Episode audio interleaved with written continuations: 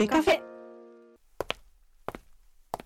2月19日にアップされております、沈まぬ枕というポッドキャスト番組、シャープ39特別編、タイマンという えーコーナーにゲストに出ております。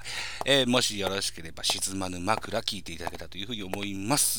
今回は、ベカフェの2024年の2月最初の収録配信でございます。コーナーは、ジャイアンツキャスト2月号。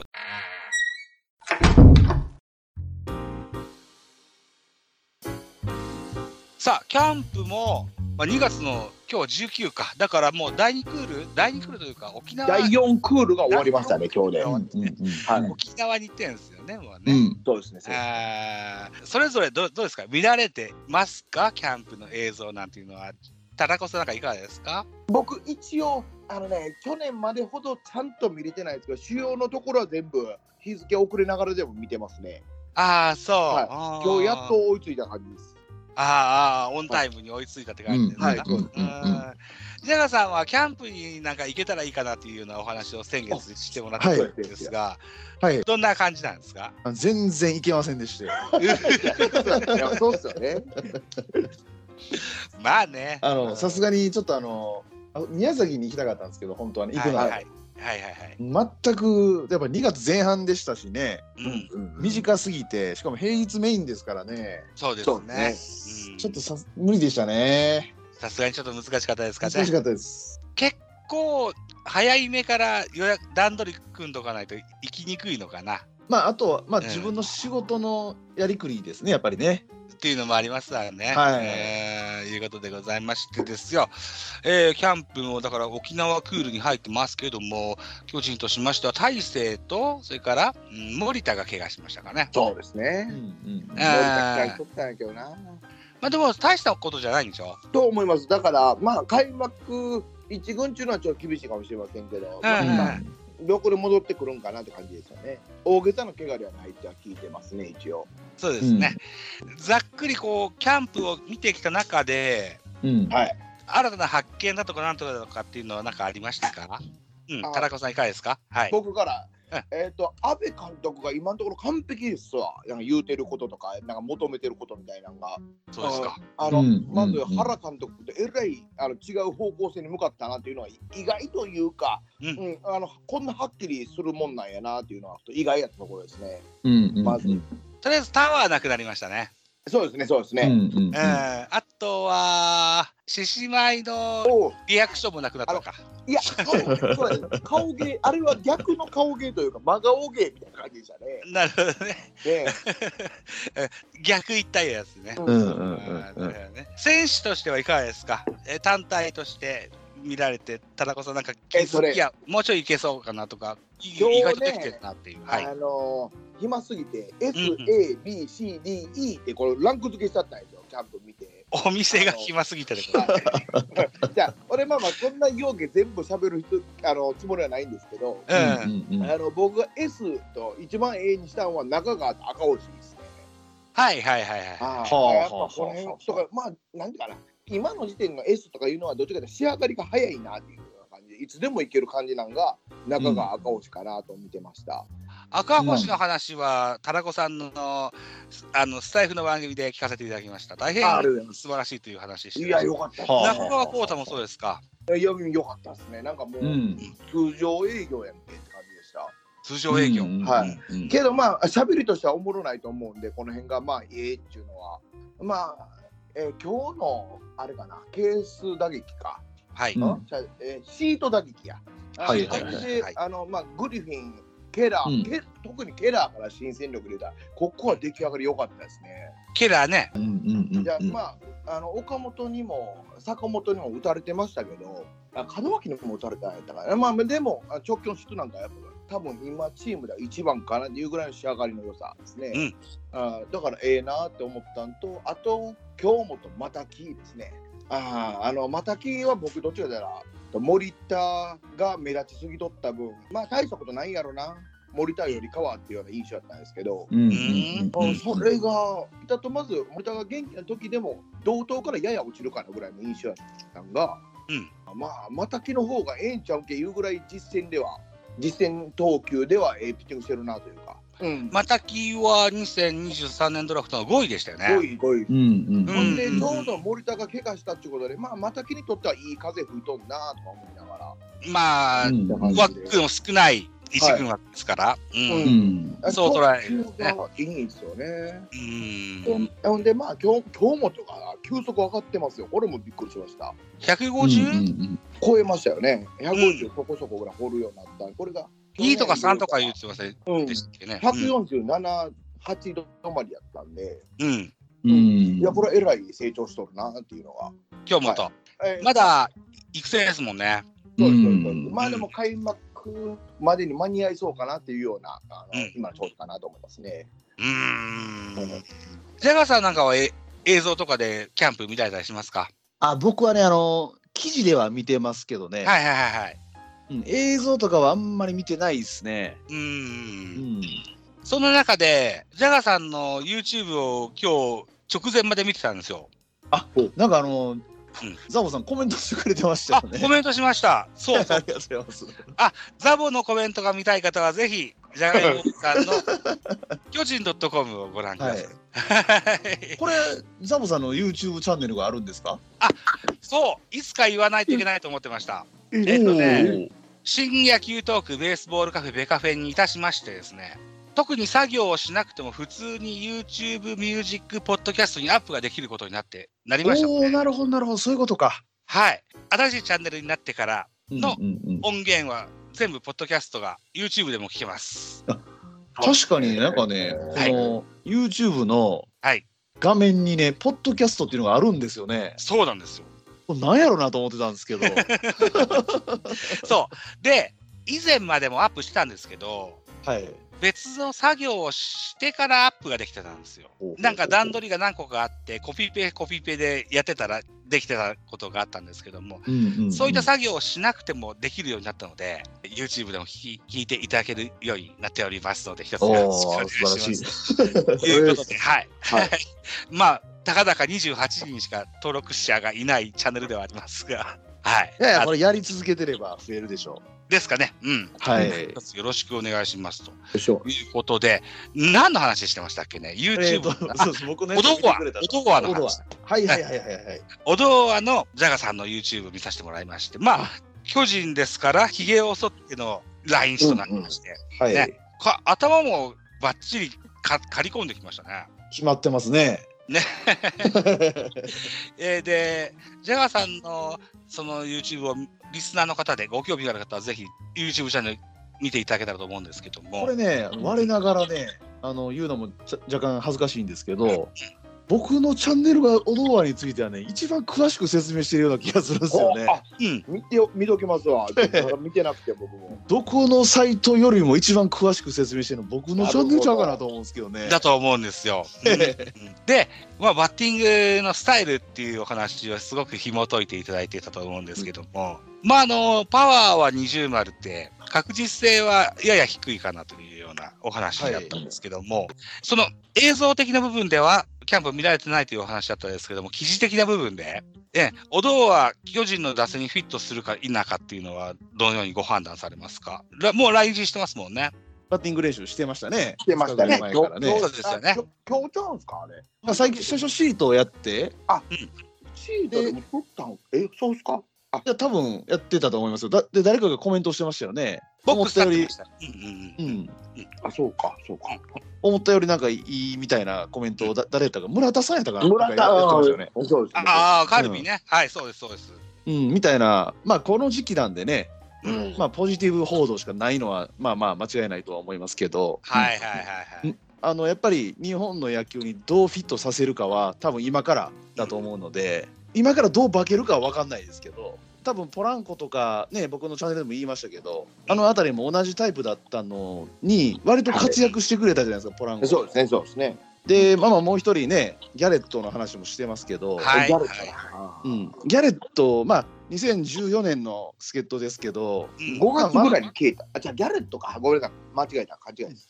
ギャレットは完走しましたね、うん。そうですね、そうですねう。んまあ、全く同じタイプうんまあとこでまあ話してるんですけど、うんまあ、あの選手も、まあ、35歳だったんでね、来日がね、うんうんまあまあ遅めの来日だったんですけどね、そうですね。はい。まあ、結果的にまあまあな成績は残したので、うん、割と日本にフィットできたタイプの2人だったんですけどね、その2人は。うんうん安倍監督にしても、もう三振でいいから思いっきり振ってこいみたいなイメージで使いたいというようなコメントも出されてらっしゃってて、そうですね。で、それにできる選手かな。ジャガーさんが比較されてたポランコ、それからギャレットに比べると、やや身長体重っていうのは小柄にな印象がありますけども、うん、うんそうですね。先月号でどなたかがおっしゃってらっしゃった、あの、シャークの、うんあレイブパーラーね、パーラー。あ、はいパーラー、パーラーの印象があるっていう、どなたかおっしゃってらっしゃったと思う僕、あの、いまだに思ってますね。あの、バットの人見れて、打ち方似てんなと。体格ですとか、バッティングフォームですとかっていうのは、本当にヘラルド・パーラーを彷彿させるようなやっぱそうですよね。姿に見えるんですけど、うんうんただその技術というかパワーというか、オドワ選手が表表現されるパフォーマンスというのはまた違ったものになると思うんですけどまあまあ、そうですね、そうですね。そうですね。まあ、打球の軌道とか、あとまあまあ、ちょっとその、スタイルはちょっと違いますね。だうんバッティングスタイルはね。うんパーラー選手はどちらかというとアベレージヒッターな印象がありますがそうですね。うんうんうん、オドワ選手はパワー系かなというところで。そうですね。うんであの、当てに行く感じじゃないですもんね、パーラみたいな。うん違いますね。はい。うんジャガさんのチャンネルでは守備し守備指標みみたいなものもはい。出て、はい。本当セカンドばっかしだったんですよね。そうです。ほぼセカンドですね。ね。で、うん去年ぐらいにちらほらと、せえーライトを守った。で、あれで9試合ですからね。ね、9試合ね。はい。で、ジャイアンツではライトをつかせるかなといったような外野登録でもある人になりますよと。ポランコにしてもウォーカーにしても守備に流されたという外国人歴なる巨人ですけれども、そのあたりはいかが見られますか？どうでしょうね。言った通り、9試合しか守ってないのが、これ、はい。守れるけど守っていないのか、はい。そもそも経験が乏しいのか、うん。別にできるけどみたいなところなのか、ちょっと分かんないところがあるんですよね。うん。でなんかあのよよろしくない守備を YouTube でだ出てましたよね。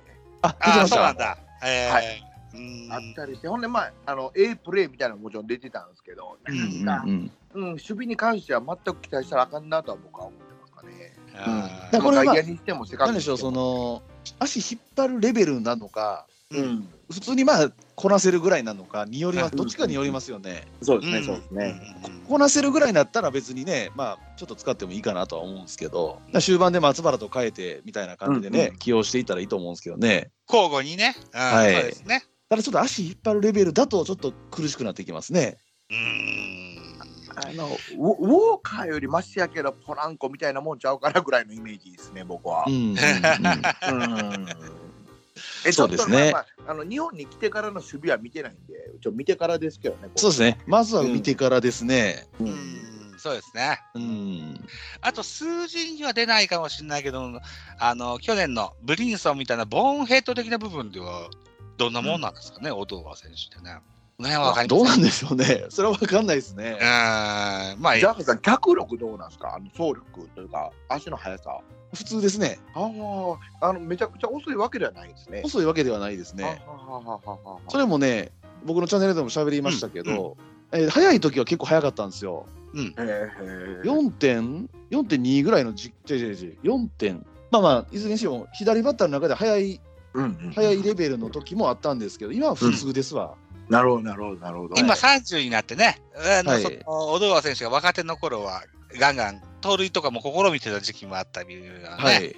はい。うんことそうがあったんですけども、今はだいたい平均、ジャスト平均ぐらいですかね。平均ぐらいだと思いますね。あーまあだから、だから来日直前ぐらいまではまし盗塁もしてないよっていうようなあの指標だったですもんうんね。うんうん。そうですね。うん、まあ足は置いといてというようなイメージだけれども、でもメジャーのセカンドってみんな肩が強いような印象があって、うん。オドワ選手もおそらくその類なのかなというふうにはなんとなく感じてるんです。まあ、あの見てないですけどね、うんじゃないかなと思ってて、でライトだったらその肩っていう部分でも期待が少しぐらいはウォーカーやポランコに比べたらできるのかななんて、うんああ、淡い期待もしてたりもするんですけども、その辺は分かんないですかね。まあ、まずはこのライト、本当できるかどうかですね。そこからか。そうですどこじゃいやそうやな。うん、それがもしできるんだったらある程度で試合は出せるんですけどね、うんうん、もしできなかった時にどうするかですね、ですね。う。ん、と思いますね。場合によってはもううん代打専門になる可能性もありますしね。ああ、ジャカさんのチャンネルではその代打率の話も出てますからね。そうですね。あぜひぜひ楽しみに見ていただけたらと思います。あ結構長いですからね。27分だったな。でもあの短く感じるほどすごくあの興味深く見させていただきました。これ結構時間かかりましたよ、作るのに。いやそうでしょうね。30分はい喋ろう思ってその情報詰まってるなんて何本もかかってますよね。うんめっちゃ時間かかりました、これねいやそう。だと思います。はい、力作ぜひお楽しはい、みください。ぜひ見てください。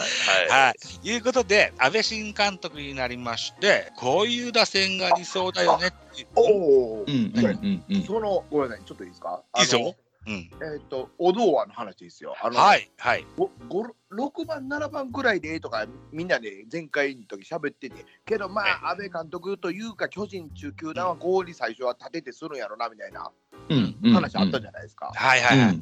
あれが67って言うてますね安倍。そう、ね。それをね今言おうとしてたんです。うん。あごめんごめんなさい。あさっきましてもうた。でね、安倍監督が、そう、今言う、あの、田中さんが言おうとしてたやつ。で、うん。7番、基本線7番で6もありかっていうような話だまあ、えー三振なんぼでもしてこいと、ブルーンと振ってホームラン打ってこいというような、か活力を期待したいかなというようなコメントもありながら、理想の打線だということを少し語ってらっしゃってましてね、うんうんこれちょっと空で覚えてるんですけど、1番門脇、うん。2番、誰佐々木ね。あ、佐々木。2番佐々木、うん。3番坂本、4番岡本、5番吉川。うんで、6番秋広、7番小堂は8番大城というような流れが、えちょっと組みたいんだよねっていう話をされてらっしゃったやつをちょっと確認してるんです。はい。これを僕はパッと見たときに、うん。上位打線、下位打線じゃなくって、上位打線を2個作ったんだなっていうような印象もしました。うんおおなるほど、なるほど。5番の吉川が1番みたいな。うんだ岡本までで何点？あのうん吉川から始まる打線で何点みたいな考えですよね。だと思うんですよね。うんで、うん8番大城っていうのも B プランの上位打線の4番バッターといったよううなん据え方なのかなというふうな風に感じてて。で、うんえ。ー去年、ペナント、それから日本シリーズを取った阪神とはまた違った、阪神は阪神で8番に木浪を置いてぐるぐる回っていくような打線の組み方に対して、上位打線を2つ作るっていうようなやつっていうのは、1回1番から始まって4番で、えードーンと大きな打って、一旦ここでストップして、また5番が1番の役割で作っていくというような風に移ったんです、うん僕には。ううん。うん。うん。うん。でじゅんぐりじゅんぐりこうぐるぐる回っていくというか、あの一旦流れがあって、また新しい流れができるというような風に感じたんですけれども、うん。うん。まあ、この見方はいいのか悪いのかっていうところになるんですが、えっ、と、田中さん、この打線についていかが思われますか、あの面白いこと言うてるなとは思うんですけど、うん。あの実際蓋開けてみるとそ非現実的かなというかそんな思い通りにはいかへんから、やっぱ岡本歩かされて直樹っていう場面でうん。思ってる結果が出んかったりとか、うん、あいうことが起きてしまうから直樹が結構キーになるじゃないですか5番に置くっていうのは。うん一番のキーポイント、パーソンだと思いますね。はい。うん。にえ直樹がはまるかどうかでこの打線の流れが変わってくるって感じになると思うんで。うん。うん、これを直樹に託す信用はないかなっていうのが僕の、まあ、今の感想ですね。5番吉川はいかがなものかという。あのいや言うてることは分かるんですよ。なんかうんうん20本ぐらい下手したら打ちかもしれんなみたいな、しゃれ込みで言うてましたし、あ言うてましたし、なんか去年それなりに良かったらしいです得点圏が。はあうん。うん。うん。まあ、そんな印象もないんで、それやったら、あの1番の得点圏いうのも大事なことですから、1番でええやんけとも思いますし。うん。うん、ちょっとその岡本と直樹の打力の差は結構開いてんのかなとほんなら岡本の後ろに置くのは僕は、うん、すんなり賛成とは言えないかなっていう。なるほどね。うんあーチャンスで岡本に回ってきたときに逃げられやすいっていうことですあの相手が嫌がらない後ろやなっていう。なるほどね。はうん。うん。うん。うん。うん、うんすごくわかると思う。わ、はい。いや、まあ、はいベタな感じだと思うんですけど。うん。ジャコさんいかが思われます？そうですね。あの、かんあ安倍さんが言ってたのは、確か、その、バントも足も使える、うんヒットも打たえ打てる、なんか何でもできるやつを置きたいみたいな、なんか発言をしてた。はい。うんで、何でもできるかどうかは、ちょっとよくわかんないですけど、吉川直樹がね。うん。どっちかと丸の方が怖いですよね、5番は。うん。だから僕とジャガさんがあの京セラドーム見に行った時直樹バント失敗しとったんですよ確か。あバそうなんだ。ント下手なんですよね。だそうや全然うまないからそんなこぎような感じとは思ってないんですよ。去年ぐらいの話ですか？うん、そうです。去年までの話というか。あだから僕はそうなんです8番ぐらいの自由な感じで足もそれなりにあるっていう方が向いてるんかなっていう見方ですね。そう小技できるような器用なタイプではないですね。ないですよね。うん、単純に身体能力高いっていうだそうですね。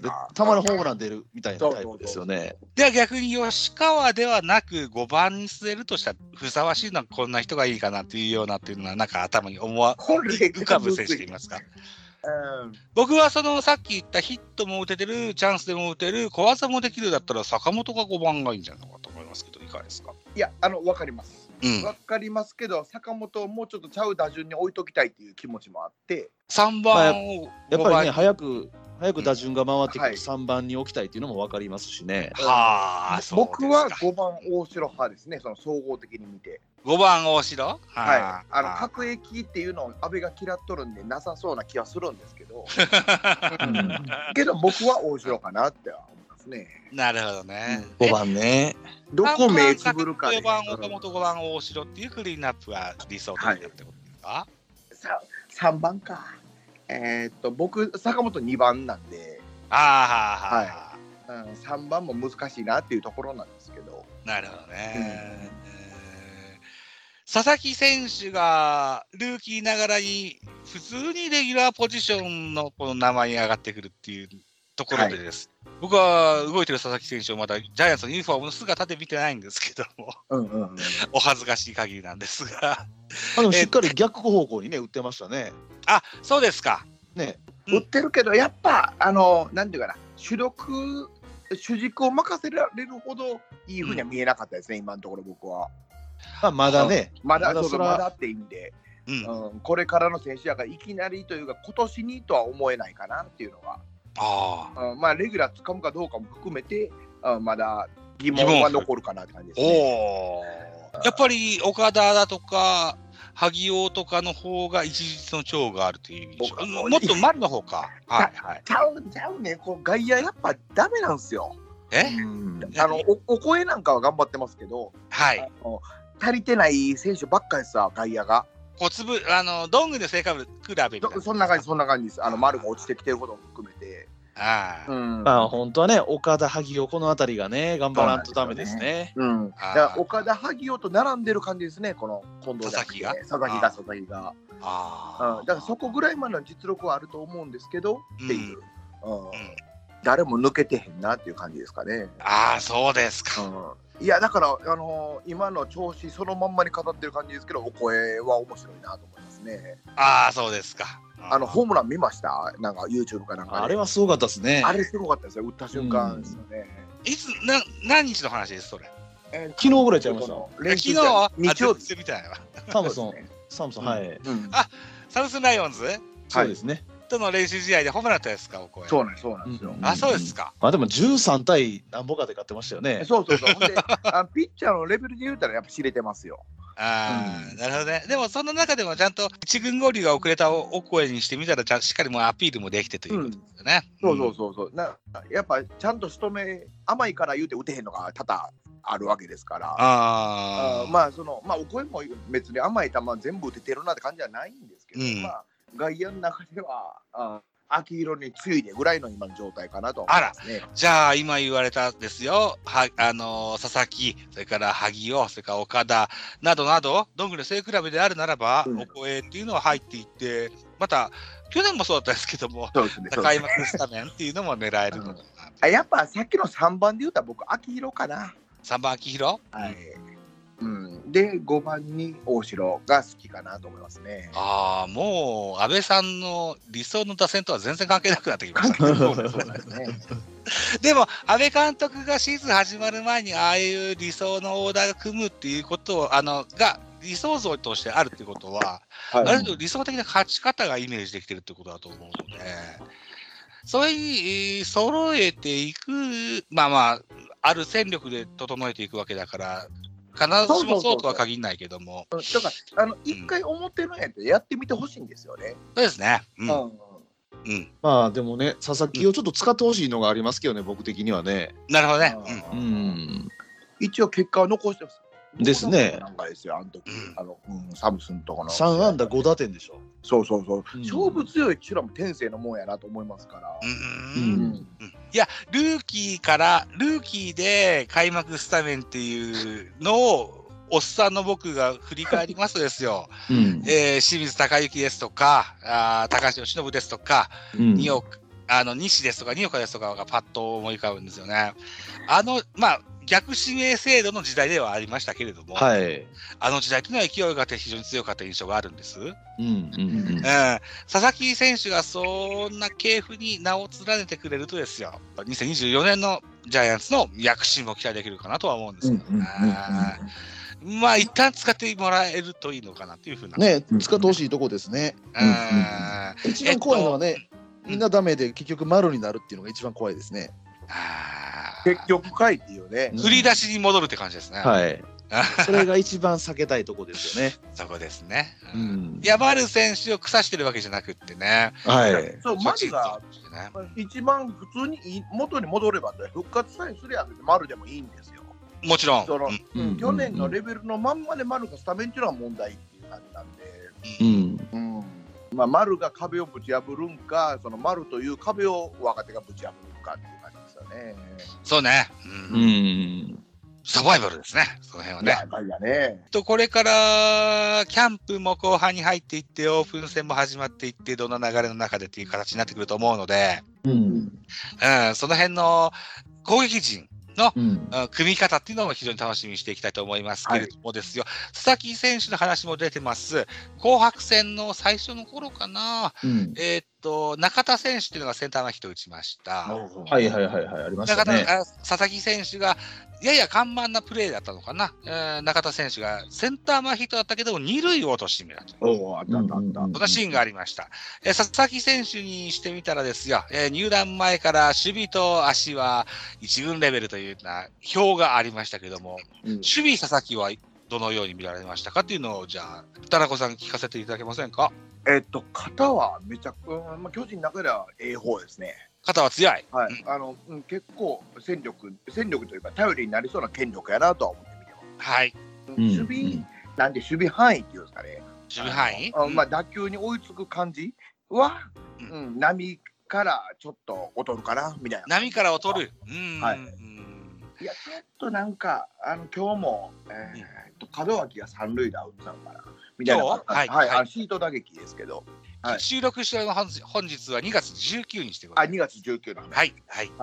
えそこであのうん直線に追いかけて後ろに抜けていったっていうことがあったりしてちょっとイメージが悪い守備が何個かあったんですよね、このキャンプ中に。うんっていうのがあって、まあ、型で見せるところはあっても守備、はうん、打球に追いつく感じはちょっと、ねうん、ポカがありそうな風にも見えるっていうような感じがしますかねう。ん。なんか落球もしとるんですよ、ほんで。ラッキー最初ね、最初あの中田の前ですよね。ですかね、うんそうですね。中田の前に落球して大事に行ったんですよね、あの中田のやつをねそうそう。そう。えああ。えあそれでしたっけ？それセンター前のやつですよね。はい。それなくて、なんか普通のセンターフライを落球したんですさっきあったんですよ。あ、そうでしたっけ？なんかあったんですよ。その試合、えー、と紅白戦やったか、何やったか忘れて思ったんですけど、うん、ほんで、そんなんあって、おお、こんなことしてる場合ちゃうやろと。いうようなことを思った記憶残ってるんですけど、うん。うん、だからい、まあ、イメージだけですけどね、こんな時期やから。うん。まあまあ、まだね、はい。まだそんなに騒ぎ立てるようなそうそうそう、あほんで、の時期でもないし、あの、うん。言うて最初の方は緊張しとるはずですから、必ず。そうですわ。はい。うん風もあるし、やっぱり不慣れなとこでやってるし、そんなに騒ぎ立てるような感じではないと思いますけどね。あの守備範囲どうのこうのに肩はめちゃくちゃ魅力的やなと思います。そうですか。報道関係で言うと、センター佐々木はほぼ丸消すうんいうような報道の仕方が多いもんですから、うん。まあそれも期待は高いし、うんうん。とはもう手のうん話の振り方だったんですけども、はい。はい、ジャガーさんも見られたですかね、佐々木選手のまあ、動き方。ちょいちょいはちょいちょいは見てますけどね。うん。ただやっぱねなんかもうなんかも持って報道されるんでねこの時期は どうしてもね。ほうほうベタ剥がさ剥がされますよね。めちゃくちゃもうなんか盛られてるので、ううん、まああんまり一喜一憂せずにねまずは慣れるとこからやってほしいなと思ってますし、この報報道が持ってきよるから、こっちは割り引かなあかんじゃない。この割り引がむずいんですよ。ちょっと一歩一歩下がってみた方がいいですよ。えー放置のキャンプ報道っていうのは結構もりもりでやりますから、ねはい。そうですね。昔からね。えーまあ佐々木選手もそれに負けずに頑張ってほしいかなとやっぱそれがねジャイアンツに入った時の苦しいとこですよね最初ね。そうそうそうそうですね。良くも悪くもやっぱり報道されまくるんで、うん、まあ、そこにやっぱ勝っていかないとダメなんでね、うん。逆に静かなのが、えっと、なんとなく門脇選手というののドーンといった報道っていうのはまなかないのかなというような印象もありますけれども、もう全然普通に一番ショートでいける感じですか、門脇。ででしょうね、すね。うん。うん。もう阿部監督の信頼がまず半端なさすぎますよね、ああ、半端ない、そうですか。もう何があっても使うみたいな言い方してますしね、ああ、そうですか。うんああ、今日の嬉しいな。うん今日のキャンプ中継で言ってたんですけど、なんか、はいあの直樹とかいろんなところにアドバイス、安倍監督言ってるんですけど、はいはい、はい門脇のところには一切行ってないらしいんですよ。そうですか。うんもうそういう信頼のされ方らしいんで。そうですか。まあ、怖いのは怪我だけですね、本当ね。そうですね、そうですね。うんなるほどね。まあ、ストロングと、ね、いうような肉でもつきついてますからね。むしろなんでしょあむしろあの、うん万が一門脇が離脱したらそれが一番怖いですよ今のジャイアンツにとって。そうですね。計算が大狂いになりますね。あ古いですよ誰がショやろート守んのみたいなね坂本にはよう言わんやろうし、今さそれは絶対ら。戻さないでしょうねってなると中山になるんですかね。伊豆口か、伊豆口ああ、かま伊豆口もいるね。うんそうだね。はいうんまあ、どっちかですね。門脇選手には、まあ、怪我さえなきゃ大丈夫でしょうというない印象もあるあったり、うんうん。タラコさんかな、カランコロン、カランコロン音がするんだけど大丈あ、夫ごめんごめんなさい、あの、手伝いの方があ今、ああの、そうしてくれてるんで、店舗ああ、そうですか。はい。ははい。えっと、3月8日行きますからね、一つね。はい、よろしくお願いしますお。手伝いの方にもよろしくお伝えくださお願いします。あ聞こえてるんでい。よろしくお願いしまこれ出てくんな、お前。はい、すいません。す。可愛い声が聞こえました。はい、ありがとうございます。さあ、えっ、と、30分以上経ってますよね。あ、えっ、と、投手陣行きましょう。投手陣。はい